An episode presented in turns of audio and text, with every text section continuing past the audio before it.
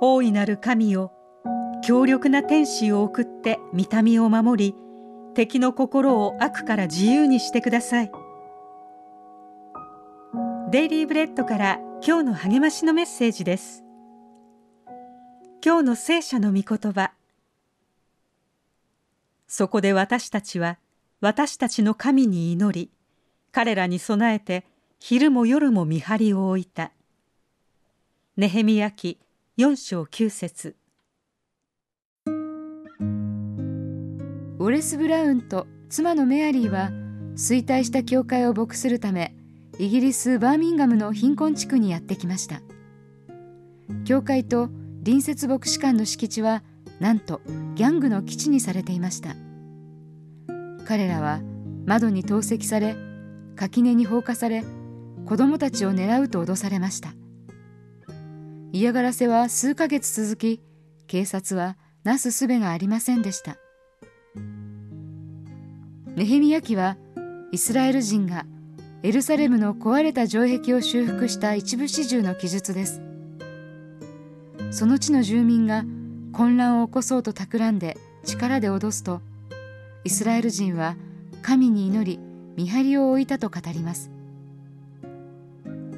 ブラウン夫妻はこの御言葉で神が導いておられると感じ家族ほか数人で教会の塀の周りを歩きながら天使を送って見張りお守りくださいと神に祈りました。ギャングは嘲笑いましたが次の日には半数の人しか現れずその次の日はたった5人でした。そして次の日は誰も来なくなりました。極悪な迷惑行為を諦めたのだと後日聞きました。彼らの結末は奇跡でしたが同じ方法で皆が守られるというわけではありません。しかし神の働きには反対が起こる。そしてその時は祈りという武器で戦うべきだという点は同じです。ネヘミヤは大いなる恐るべき主を覚えるように民に命じました。神には暴力に訴えようとする人の心を変える力さえあるのです。今日の目想のヒント。あなたがブラウン夫妻の状況に置かれたらどうしますか？今日あなたは誰が悪の縄目から解放されるように祈りますか？